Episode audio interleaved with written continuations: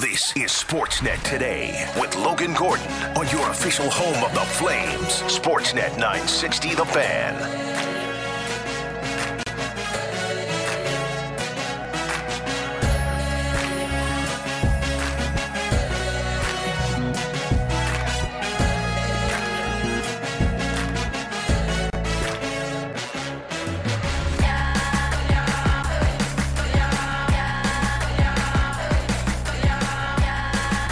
Hour two of the program getting underway. On this Thursday edition of Sportsnet today, it's Logan Gordon along with you from the Doug Lacey's Basement Systems downtown studios here in Calgary, Alberta. Cracked foundation, bowing foundation walls. Doug Lacey's Basement Systems have a simple, permanent solution to stabilize your foundation. Contact Basement Systems. They're all things basement You Visit dlbasementsystems.com alongside Azam, Cam, intern Callum along with us. The busy hour one Stanley Cup final chat. I had a game three tonight. Also heard from our NHL insider Frank Seravalli. Still to come this hour. We'll have a stamps report with you. Patty Dumas going to join us, get you set for the Stamps and the Lions kicking off the CFL season tonight at McMahon Stadium where we're kicking off hour two, continuing a conversation that we've had throughout most of the week, ever since this three team trade went down between the Flyers, the Kings, and the Columbus Blue Jackets.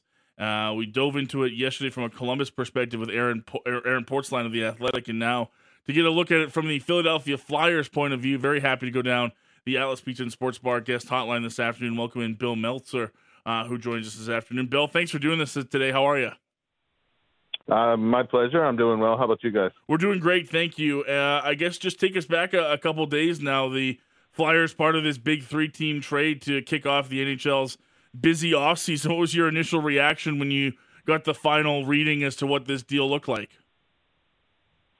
Well, you know, the, the Flyers are, are very much in rebuild mode. Um, Danny Briere has made no bones about the fact that the team is rebuilding.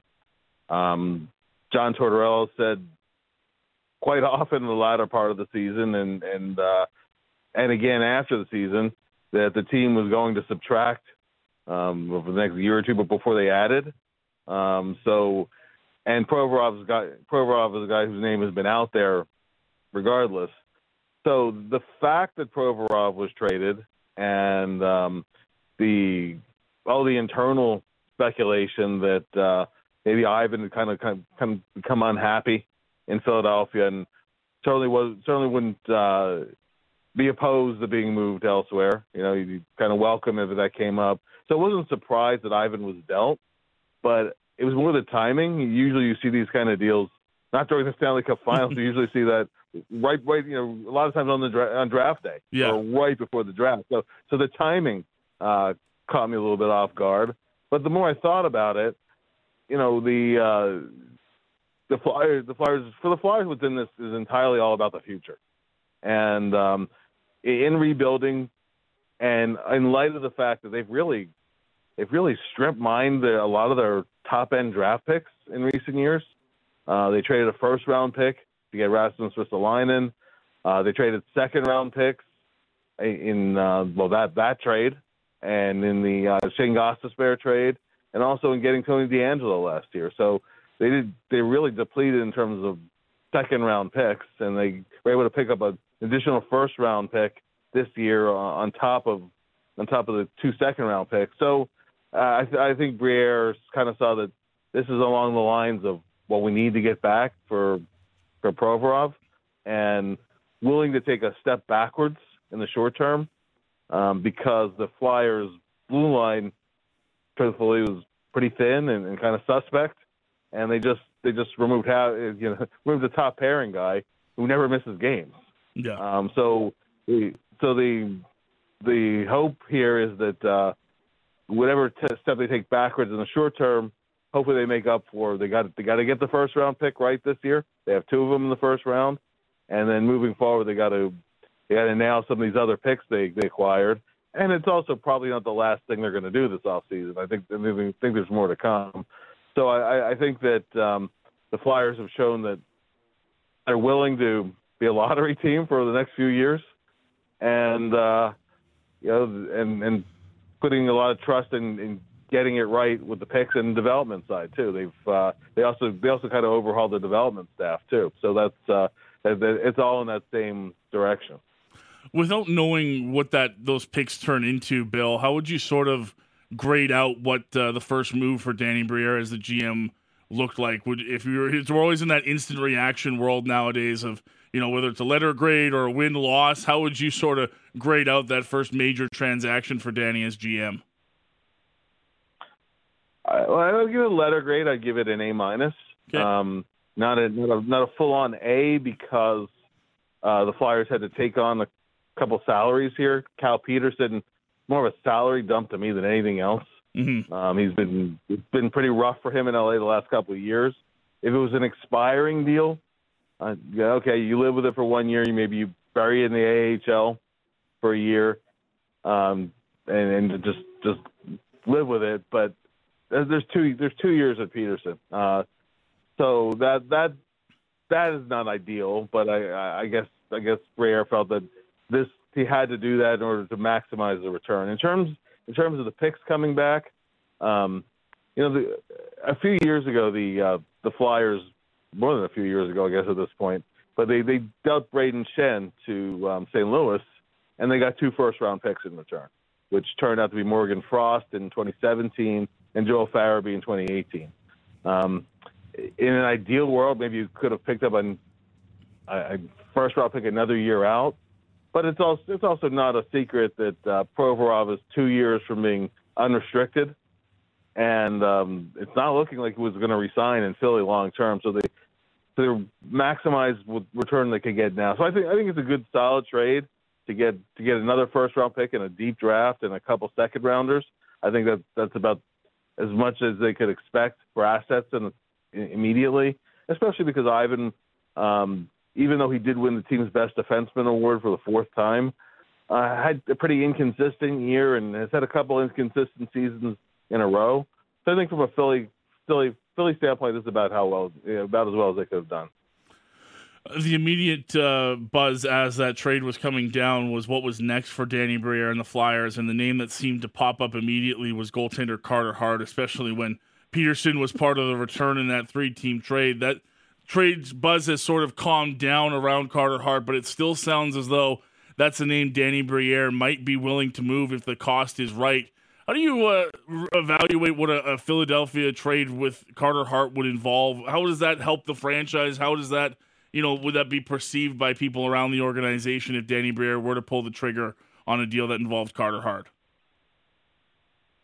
Well, I, I think that uh, the price is going to be set very high. Um, I think they would also want, not only would they want a first round pick, they want a, a young player in return, um, an NHL roster guy. I I think that uh, the hope would be that multiple teams would be involved and become a, a bidding war of sorts.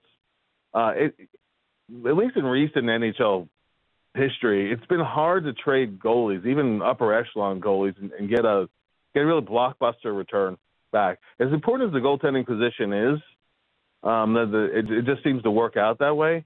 So I think it's going to be hard for Philly to get a get a sufficient offer, barring some kind of a some, some kind of a bidding war, to uh, to be to be able to be able to get something back where they would say, uh, you know, it's worth their while to do this. Um, remember, they're they're just lost. They just lost their top minutes man and on on defense.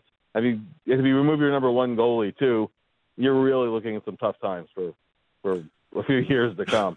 and you're you're banking a lot on, on being able to develop Sam Ersson as as a starter uh, in the NHL level. Um, you're banking on there's a Russian prospect uh, Alexei Kolosov, who they're they're pretty high on, being able to bring him over and develop him as, as potentially as a starter within a few years. All those things are unknown. Um, and I, I thought that Mike McKenna had a really good article today on Daily Faceoff, having been Carter's teammate for part of a season in Philly, and also just watching him as, as a fellow goalie. And, and um, Mike's opinion was that Carter has actually played much better than his numbers look over the last couple of years and I agree with that wholeheartedly. Um, I, I think that other than the he had a rough season, legitimately, uh, in, in 2020, 21. Um, during, amid the pandemic, the shortened season, Carter really struggled in, in his own right. And in the two seasons since then, he's played better than his numbers look, and at, at times, at times he's played much better than his numbers look, his final numbers look. So uh, I think the Flyers know what they have in him. You you look at his pedigree as a junior goalie. You look at the fact that he was ready for the NHL in, a quarter of a season, as his first year pro. Um, look look at the fact that he stole a series that they had no. I mean, they, on paper they they played Mont. They were the favorites playing Montreal in 2020, but Flyers didn't deserve to win that series. They were outplayed. Hart stole that series, mm-hmm. and and then ultimately the second round he got them within a win of getting to the conference final. Um, you know, and, and since then it's just been such a down cycle for the team. So I, I think they know what they have in him, but it, there gets to be a certain point where maybe a, maybe a trade offer is so good that you can refuse it and you take whatever short term pain there is for the for the long term return. So I, I think that it's not just Carter Hart. I think you could say the same thing even for Travis Konecny. If the offer is good enough, they they can they consider it. Um, Briere said we're open for business, and I think he means it. But um, but it all, but part of this too is that they're not going to they're not going to take anything lowball. Yeah. I don't think, I don't think they're going to accept less than what they would consider to be fair value in return. So they got they got that with Provorov. It's going to be harder to do that with Hart, in my opinion. Is there a world where, say that that market value that Briere feels isn't coming up to terms on a Hart trade that they try to work out something where he remains with the team and is their goaltender on the other side of this rebuild, Bill, or is that just looking too far down into the future to say that that Carter's going to be or going to want to be part of the team that far into the future? It, it's uh, it's a little early, um, but but I, I think that I wouldn't be surprised if we go another year out and it's the same situation. Okay. That if, if they more seriously entertain offers because he's a, uh, he's a restricted free agent this year. The year after he'd be the arbitration eligible, where he only has to take whatever one year award he gets, and suddenly he's unrestricted. So you, the, the Flyers have leverage right now. They'd have leverage a year from now, but but the further the further you go in, you have less leverage. And, and when we had the the off season exit day interviews, Carter was specifically asked, "Is this where you want to be long term? Is this where you want to spend your whole career?" And he stopped short of that. You know, he, he talked about how how uh, the Flyers gave him the first opportunity, that he he likes the city, he loves his teammates, et cetera, et cetera, et cetera. But he ultimately wants to win. And if this rebuild takes a long time, and and they tear they tear down multiple other pieces and it looks like you're looking at three, four years down the line, then then I think you may very well be looking at a situation where you you lose Hart at some point, unrestricted unless you deal them. So I think that's in the back of their minds. I think another year out it becomes more front of mind, and then then the year after that would become urgent. Uh, up here uh, north of the border, Elliot Friedman on Sportsnet's uh, big hockey insider this side uh, of the border. He's talked uh, the last couple days about what might be next for Danny Briere, and the two names that he's mentioned, Bill, have been Kevin Hayes and perhaps Tony DeAngelo.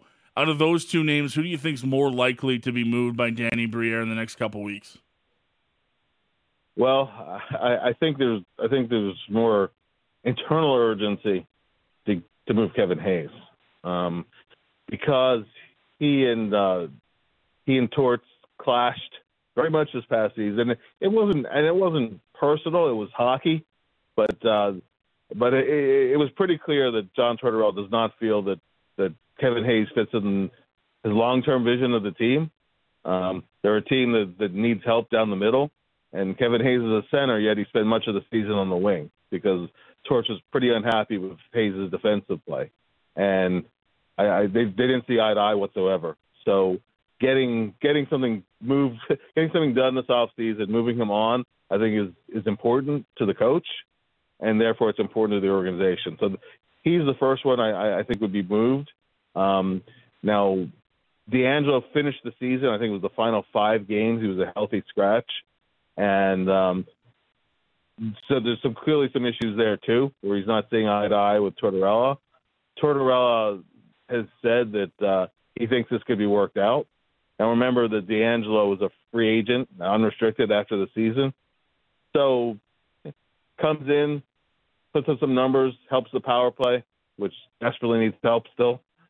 And um, he's a guy you could maybe move closer to the deadline. They're not going to recoup, I don't think, everything they traded to get him because they traded second round, third round, and fourth round picks to, to get DeAngelo. That's a pretty big haul in terms of assets. But I think the uh, the hope is that it, it can hold together long enough to move him by the deadline. Whereas Kevin Hayes is Kevin Hayes is also signed for multiple more seasons to come, and I, I think that so I think I think that the organizational priority would be to move Hayes first if they can. Uh, Danny Briere obviously making a big swing with his first move there. Should Flyers fans be encouraged, knowing that you know the GM here has already gotten creative on his first deal to to move out a contract and and get things moving in the right direction for this rebuild? Would you put a positive spin on it going forward? I know a rebuild is always tough to to entertain and sell to fans, but has Danny Briere at least set the franchise off in the right direction in your mind with this first move? Uh, I think he has. And one of the criticisms that Chuck Fletcher got was that you know, Chuck's a bright guy. Yeah. Chuck Chuck would also really he would weigh every possibility and he would get tons of input. And then Danny's had input too. But sometimes the Flyers were a little bit gun shy about pulling the trigger on things. And sometimes opportunities would go by the wayside in the interim. Danny wasted no time here. You know, saw saw direction, they made a bold and quick step, and that's that's one thing that I think that that people in Philadelphia have been calling for. Right? If, if you see an opportunity, be aggressive with it, and um, he's done that. So as a first step in terms of what he came in saying he'll do, he's done just that so far. Uh, I guess the uh, focus once uh, the Stanley Cup final wraps up here, Bill, for the Flyers will no doubt be uh, looking towards the NHL draft where they hold the seventh overall pick right now. Uh, they obviously have that pick that they acquired too that used to belong to the LA Kings. Uh, what do you think the draft strategy is going to look like for Daniel Briere? Is this going to be uh, you know multiple picks trying to recoup and, and, restock the cupboards in Philadelphia, or could there be a a big swing for them in the in the making where they try to say move up or move down in the draft? I think that uh, I think they're most likely to hold on to the number seven. Um, they're should be a pretty good player for them there at 7 mm-hmm. whether that's whether that's a forward or a defenseman. You might have you might have a run of six forwards to start the draft potentially. So, you know, the, Brent Flair is a believer in, in you know everybody every organization def, defines the best available player. So it's it's really you know it's really a nebulous kind of term because everybody defines that differently. You know, his best available player, the the guy with the highest offensive upside the most complete player. You know, the guy guy who's going to put the gaudiest goal scoring stats or, or whatever the case might be. So, but I but I think that the uh, I think that the Flyers are pretty comfortable staying in number seven, and and who who knows because somebody could fall to them too. You know, the, everybody has the projected maybe top four, top five, but you never know.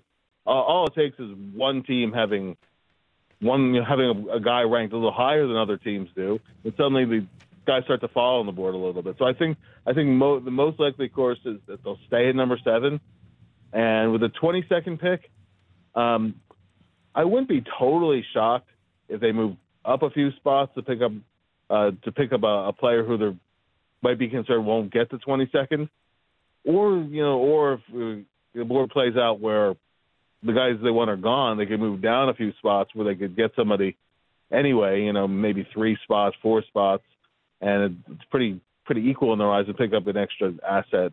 Um, you know, back when the Flyers did back in 2015 with Ron Hextall general manager, the Flyers did just that. They moved they moved up, and they got Travis Konecny because they didn't think he was going to fall all the way to where they picked. And they've also, but they've also traded up, traded down rather a few times too. So anything anything is on on the board for that. But uh, I, I would not be I wouldn't be shocked if, if they moved one way or another from 22nd. Um, but but it's in terms of the top of the draft, I, I think seven is. I think they're comfortable staying there. Uh, Bill, last one for you. It's not a long list of RFAs and UFAs uh, ahead of Danny in his first summer of uh, GM moves for the Philadelphia Flyers, but a couple of interesting names in there. And I'm curious uh, what you think of the likes of Cam York, uh, Noah Cates, Morgan Frost. Is there any appetite you think from the Flyers to get these guys locked up on long term deals, or would this be more of a bridge situation when it comes to those youngsters? Uh, of the young players, I, I would say the best chance of a longer term deal would be with Noah Cates. A, because Tortorella loves him. Yeah. B, because he plays the same. There's a lot of consistency in his game, night after night after night. Um, he's reliable, two way forward. Probably won't put up huge scoring numbers, but he, he's a guy that they want to. They definitely want to move forward long term with. So uh, the other the other guys, I think it's more of a uh, bridge deal, and those guys bet on themselves to make more in their next contract. Um, you know, Frost actually led the Flyers in scoring over the final 56 games of the season. Uh, he got off to a very slow start, so his final numbers don't look great, but uh, he he really came on from December onward. So that that's a really fascinating one. And, and York came up in in December and played pretty darn well, but now this season he's going to be counted on uh, with Provorov gone to absorb more minutes, more power play time. Uh, I think they want to see how he handles that before they commit long term. So I, I would say short term deals for for Frost and York are more likely. Um, but you know, but there's there is risk with that too because if the guys play the way you hope they do, now all of a sudden their next contract becomes that much more expensive. There, there's more risk of walking them right to unrestricted free agency, you know, or within a year of it. Yeah. So you know, bridge, bridge deals have have the pros and cons, but I think I think they're more inclined to bridge a lot of these guys. Uh, Bill, really appreciate the time. Thanks so much for uh, for hanging out with us for a bit today. Uh, it's been super interesting to see how Danny Briere has taken this, and I'm really intrigued to see what the summer looks like. Thank you again for uh, for making some time for us today. Uh, my pleasure, guys. Have a good summer. Appreciate it. Take care. Bill Meltzer joining us down the Atlas Pizza and Sports Bar guest hotline. He's a Philadelphia Flyers contributor for NHL.com, joining us uh, to chat about the Flyers' role in that three-team trade and what the summer looks like for Danny Briere. He's been aggressive to start things off. A big move to get Ivan Provorov off the books. He acquires a first-round pick. He takes on some salary from LA, but look, uh, as we just talked about there, sometimes you got to get creative as a GM if you want to make things happen. Maybe he does the same thing when it comes to guys that Bill mentioned there Konecny, Hayes, DeAngelo, Carter Hart. These are all interesting players uh, for the Philadelphia Flyers that could be uh, of interest to other teams over the next couple of weeks, and we'll see just what that looks like. Then add in they pick seventh and now 22nd in the upcoming NHL draft. The Flyers, no doubt, will be a team to watch for over the next couple of weeks. We'll take a break, come back on the other side. We're going to finish off the hour with some Stamps chat. It's our first live regular season edition of the Stamps Report uh, on a game day against the BC Lions to kick off week one. Patty Dumas joins us next right here on Sportsnet 960 The Fan. You're listening to Sportsnet today with Logan Gordon on the home of the Flames. Sportsnet 960 The Fan. All right, it is finally here. Talked about it for weeks. And tonight is the night. Thursday night football from McMahon Stadium. Your Calgary Stampeders welcoming the BC Lions to kick off the 2023 CFL regular season and, of course, the home schedule for the Calgary Stampeders. It was an offseason of change for the group. There's a new quarterback who now uh, does has the job all to himself, and still high expectations.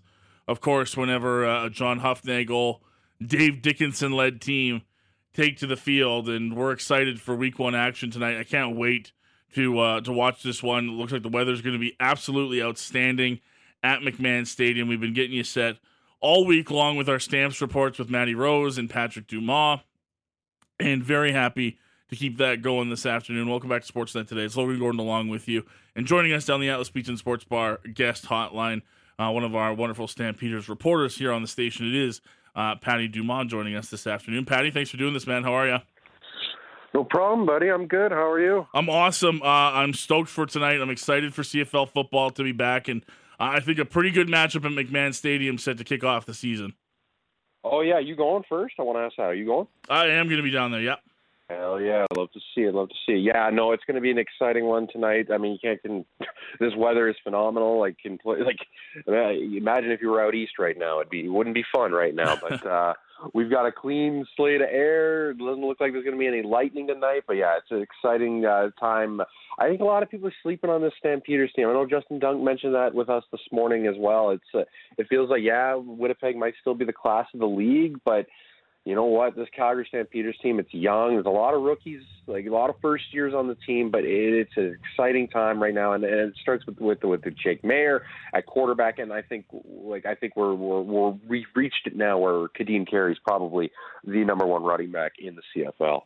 Well, let's start with Jake Maier. That's the big story. It's one we've talked about in the last couple of weeks. This is finally Jake's team. There's you know, with all due respect to the young guys that came in or to Tommy Stevens uh, Jake was paid last year to be the guy. Bo Levi Mitchell has moved on. There's really no question when it comes to who's going to be the starter, unless you're talking about an injury.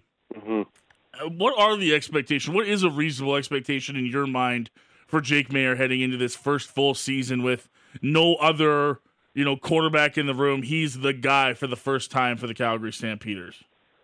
I, I think you can kind of take your expectations from last year, and you saw what and and the years previously with, with what Jake Maier can do. He stepped in admirably, admirably well at points when when Bo Levi Mitchell was down, and I think you can your your your expectations can be can be fair for this. I think he can be a.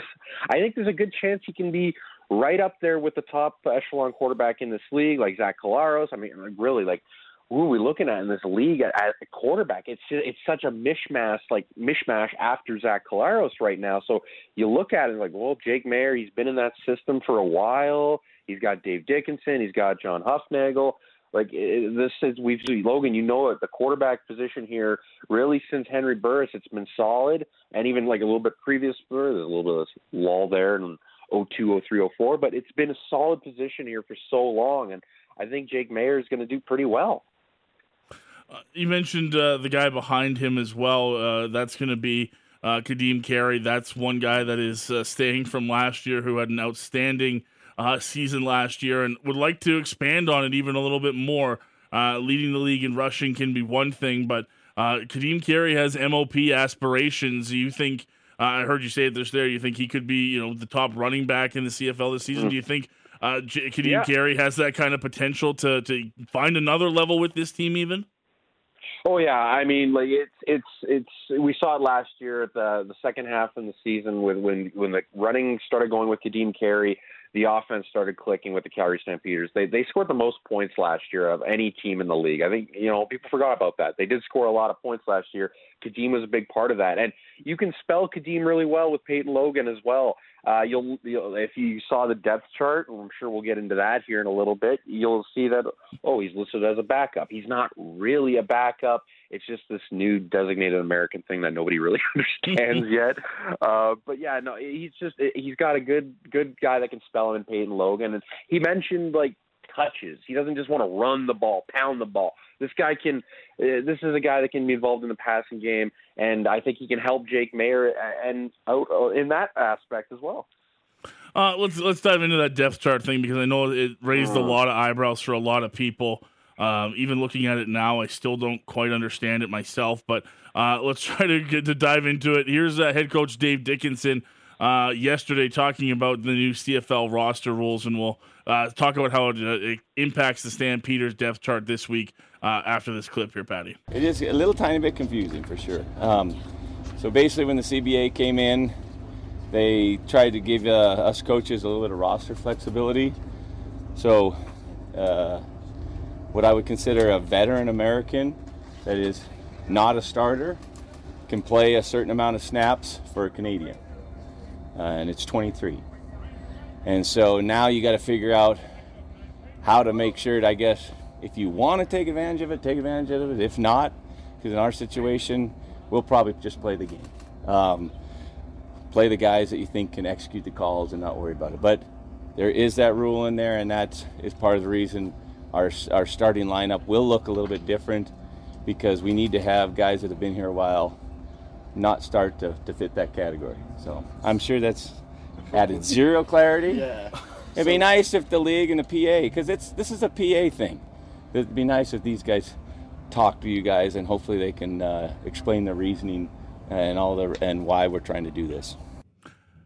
so if you're as confused as the rest of us were listening to head coach Dave Dickenson yesterday uh, try to explain it, the the best way that I've been told, Patty, and the best way that I've kind of heard it is you're going to have these designated Americans who are everyday starters and are every play kind of guys, but they can't be out there essentially for the first play sort of thing. Like they can't be the starter on the roster. That's mm-hmm. why we've seen uh, Peyton Logan getting the technically the start at running back. Uh, Michael Griffin starting at safety, even though uh, Dozier and Carey, the designated Americans behind them, we know will be out there for the majority of the plays for the Calgary Stampeders. I don't know if you've got any more clarity, if you had anything pop up to you that's made this a little bit more clear. I know it's been a big point of contention early on uh, across the CFL. People just not in love with this. Yeah, it, it is. It's really confusing, and it's something that you know we, we really was just kind of was brought to light there a couple days ago at practice when asked about it. We were heading in this completely unknown, and now that you see it on the depth chart, it's like, okay, well, this is weird. You meant you heard De- Dave mention there they can do 23 touches a game um, in, in any in special teams or whatever aspect they are, offense or defense or whatnot and it, it, it's it's kind of it's limiting. It, it really does limit the because right now we're seeing more Canadian talent at skill positions in this league than ever before. Uh, it, you see it all over. You see it in the Calgary peters team. There's Canadians starting. Uh, there'll be one starting tonight. There's Luther Hakunavanu. There's Clark Barnes. You know, it, it's it's all across the league. Canadians are playing more and more, and especially in the skills positions, not just along the O line and D line. It's it's just it's super confusing. And it, the funny thing is, the CBA where it's all where it's all in and locked in, it's not made public to uh, for us to view. So it is just so weird. Well, maybe there's something on the broadcast tonight that they can explain it a little bit better than what we can so far. It's just been it's just been a mess, and uh, we'll see how it how it affects them. Uh, Dave mentioned it's not going to change much things, but then if you go look at the BC Lions roster, they've designated their punter as an American. So I I really can't get to the bottom of it. Maybe we'll find out a little bit more tonight. But it, it just it just adds another wrinkle to an uh, annoyance that the CFL can do to its fans. Where hey, here's a new random rule and not have anybody really explain it to anybody. So uh, apologies to the fans if you are confused, but but do not worry. Peyton or sorry, Kadeem Carey, Brandon Dozier, they will play eventually tonight. But it is confusing, especially with the CFL trying to branch into uh, into gambling more. You want to take uh, somebody who's never watched a game before or is getting really small info or whatnot. They want to bet the Kadeem Carey over yards tonight, and they see he's listed as a backup. Hmm what's that going to do to it? So it's just it's just a little bit confusing. Hopefully, there's going to be some clarity provided after we get the first game tonight, and and the league and and the broadcasters can explain it to everybody. Yeah, you mentioned that as well, and I know even our pals at the CBS Sports were picking up mm-hmm. Stampeders games. Our guy Emory Hunt is going to be covering the games. I know from an American standpoint too. You want to try mm-hmm. to branch into that market. Okay, Kadeem Carey is a guy that was a Chicago Bear oh, yeah. draft pick. You know, a familiar name to some perhaps tuning in uh, you get these sort of depth charts and these sort of things out there, it only makes it more confusing. And we know if the product is confusing and hard to follow, people just aren't going to tune in. Yeah, it, it is kind of it does it does mess up with things like that, but hopefully it's not. Hopefully, like again, we get we get some clarification tonight, and Kadeem will be out there sooner rather than later. It's just it's a weird wrinkle to this weird, sometimes quirky, fun league. Uh, as we head into week one, Patty, uh, an actual you know update on injuries. Pretty healthy yeah. roster overall for the Calgary Stampeders. They'll have to make a couple changes. Obviously, we mentioned Peyton Logan uh, in there as Dedrick Mills hits the one game injured list. That's the same for starting left guard Zach Williams, and I believe uh, you mentioned Charles Jamerson, the halfback for the Stampeders, going to be listed as a game time decision. Yeah, that's something to watch at the at the halfback spot tonight. Charles Jamerson listed game time. He got banged up in practice earlier on this week, uh, but uh, he was at pra- he was at walkthrough yesterday, participated. So so we'll see. Could be could be good for him tonight. And uh, Zach Williams, it's been a it's been a rough camp for him. He hasn't been able to uh, get into a lot of action. He's been mainly working off uh, to the side, either individually or with a trainer or another injured player. Uh, but he got in uh, at walkthrough. He uh, he's mainly on the scout team, but he was back in pads, so it's good to just see that he's on the one game. And uh, on the sixth game, it was uh, expected uh, Jalen Philpot's going to be on there. He's going to miss uh, a good chunk of time, maybe come back around the August long weekend. Uh, seems to be where a lot of people think he's going to be back. Uh, and then Nick Taylor, uh, the the recent All Star signing from the Winnipeg Blue Bombers, uh, coming over. Uh, he's still in kind of recovery from uh, well. I don't, I don't, I don't know what exactly is. I know he's coming off of the uh, off of the uh, the Achilles injury last year uh, or sorry, the ACL last year. So he's going to be missing at least uh, the six games to start the year.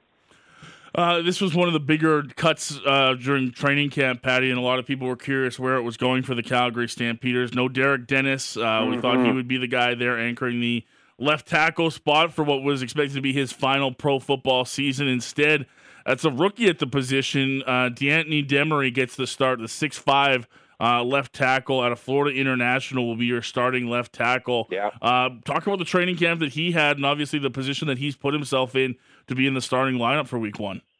Really, from day one, even from rookie camp, he was slotted in at that left tackle spot. Derek came in at the start of uh, start of training camp. He wasn't in pads, and and Demery sat there, and Demery worked in his position, and he consistently got better as the camp went on. He's not he's not a, a rookie to the CFL. He had some time with the Elks uh, a couple uh, last year as well, so he's got some CFL experience, and uh, we'll see what happens tonight. I think he's he's fit in well during uh, during the during the postseason so far, and uh, or sorry, postseason. did well during the preseason. preseason. Yeah, preseason. Yeah, we're not at post. We're not at playoffs yet, but yeah, no. Uh, Demery is, is a guy I'm really excited to watch tonight. He hasn't looked out of place at well. Obviously, replacing a legend like Derek Dennis is is is big shoes to fill, and and that left side's obviously a little a little bit weakened, obviously with no Zach Williams right now, but. uh but I think he's going to fit in well. I think people are going to be pretty impressed with uh, Demery tonight. And uh, Micah Awe appears to be the guy to take over for um, yes. Jameer Thurman at that middle linebacker spot. That was one we were watching very closely. He'll form that uh, interior for the linebacking core with Cameron Judge, uh, the most CFL experience out of anybody uh, fighting for that spot in training camp, and he'll get the start in week one. Yeah, uh, Micah Awe, he just brings that leadership, brings that experience with him, and I think that's what Dave Dickenson saw in him when they signed him. It's just, it's a guy that hasn't really had a, a, foothold in a spot for long in his CFL career. I believe this is his sixth or fifth team in in, in as many years. So, uh, trying to find a good spot for him, and I think right now he's he's going to fit in well with that defense. He's got Cam Judge alongside him, and and Micah Awe. I think he was uh, I think he was probably one of the better defensive players to watch there in that final preseason game against BC. He came in in the second half. I, it was weird. They kind of flipped them. It was like a flip flop where there was some starters expected they were playing later in the game as opposed where you see them usually at the start. And I think Micah Awe, uh, we know Micah Awe. It's, it's a guy that just brings consistency in his game, and I think he's going to fit in well. Uh, just a general perspective, uh, Patty. How do you see this West Division looking? I mentioned it yeah. earlier uh, when we were sort of taking a look at it on the show and saying, you know, changes in BC. I know Vernon Adams was there last year, but Nathan Rourke was the guy. Stamps now going full Jake Maier mode. Sask has brought in Trevor Harris to replace Cody Fajardo. Edmonton still got you know an interesting mix there with Tre Ford and Taylor Cornelius. Winnipeg's Winnipeg, but the West is kind of a really interesting situation to look at as we head into Week One of the CFL season.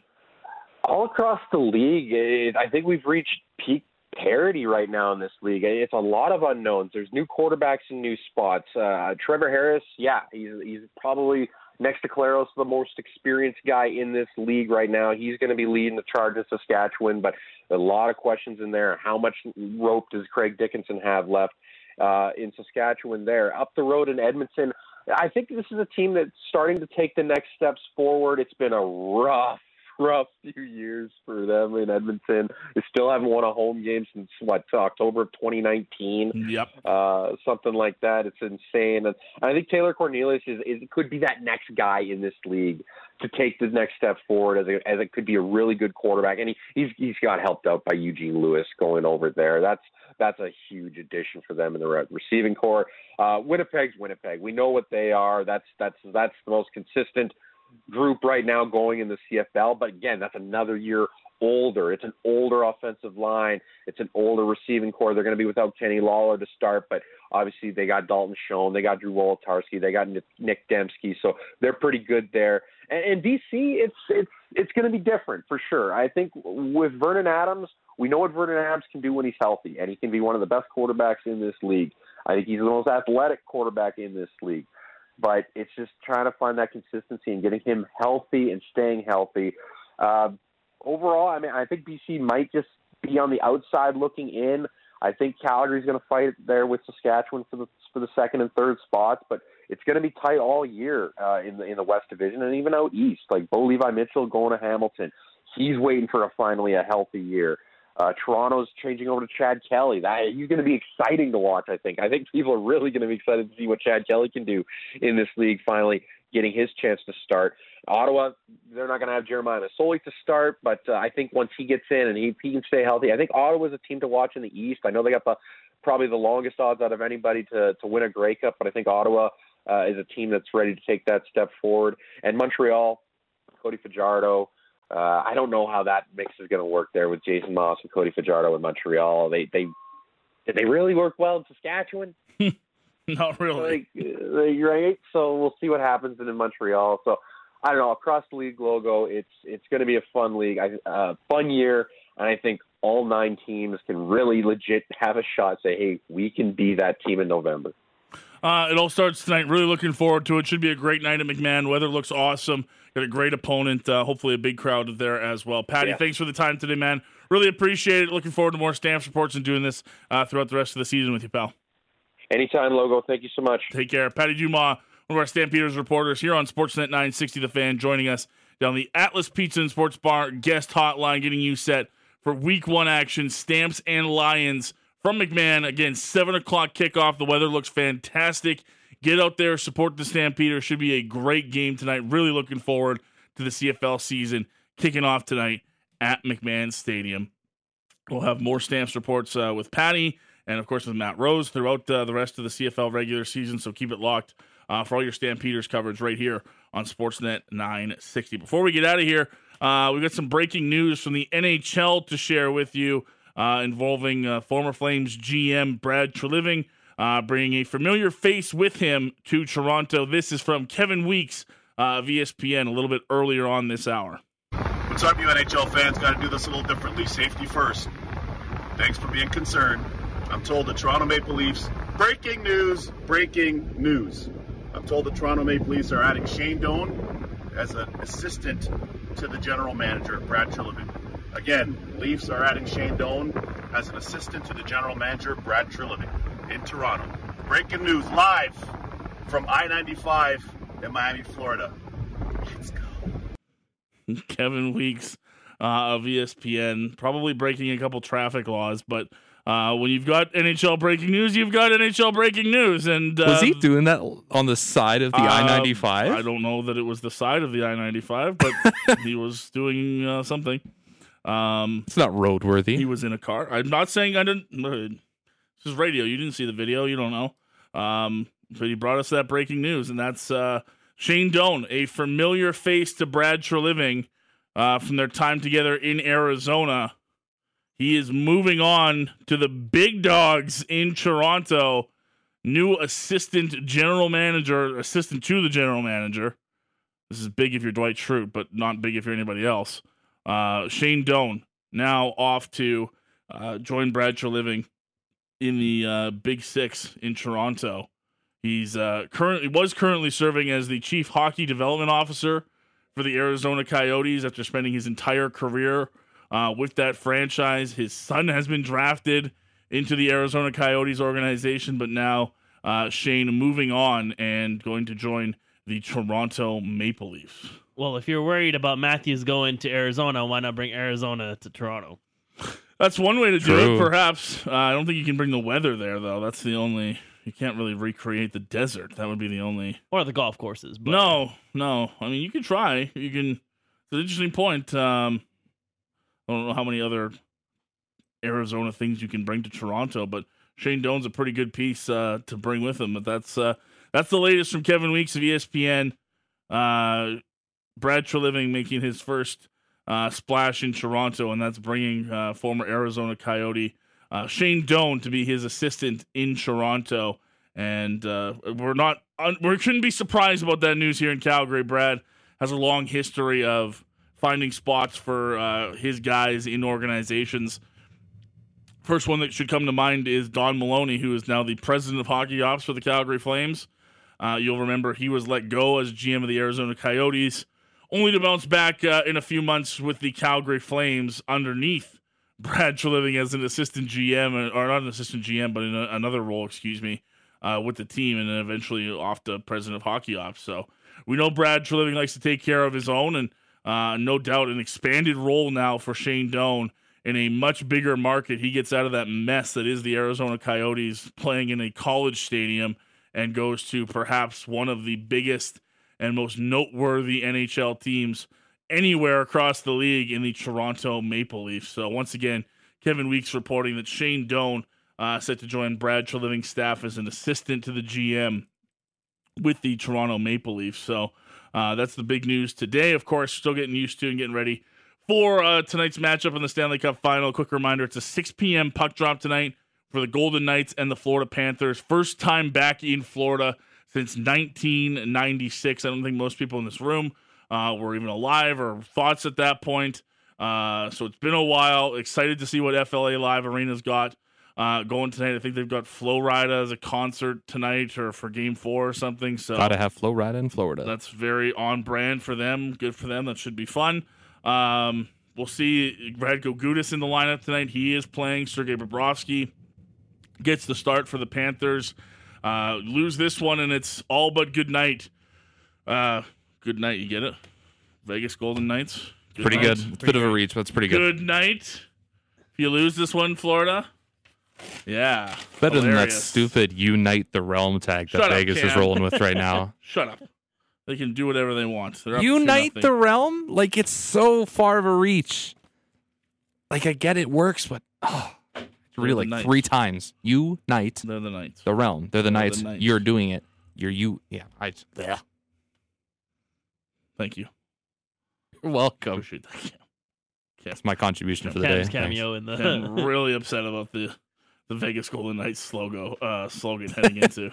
and my burger comment yesterday. I'm still not over that.